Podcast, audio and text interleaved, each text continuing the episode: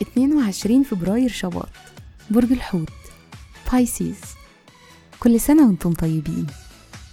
الصفات العامة للبرج صاحب الرؤية العاطفي المنقذ الحالم والشاعر الكوكب الحاكم لا يوجد.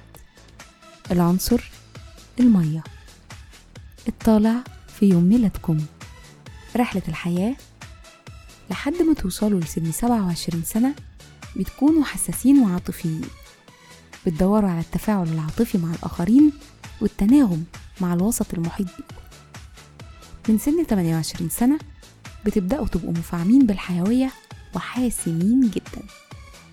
الشخصية مسؤولين وبتحبوا البيت. وبتحتاجوا تلاقوا السلام في نفسكم. أنتوا مستعدين تضحوا كتير جدا عشان الناس القريبة منكم ومشاعركم قوية وعميقة جدا. مهرة العمل مبدعين وأذكياء وخيالكم قوي ومنظمين. أنتم ودودين ودبلوماسيين شاطرين في التواصل مع الناس فبالتالي بتنجحوا في مجالات العمل اللي فيها تعامل مع الجماهير.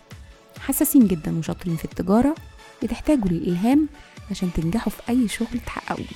تأثير رقم الميلاد كمواليد للرقم 22 أنتم فخورين بنفسكم وعمليين وسريعي البديهة.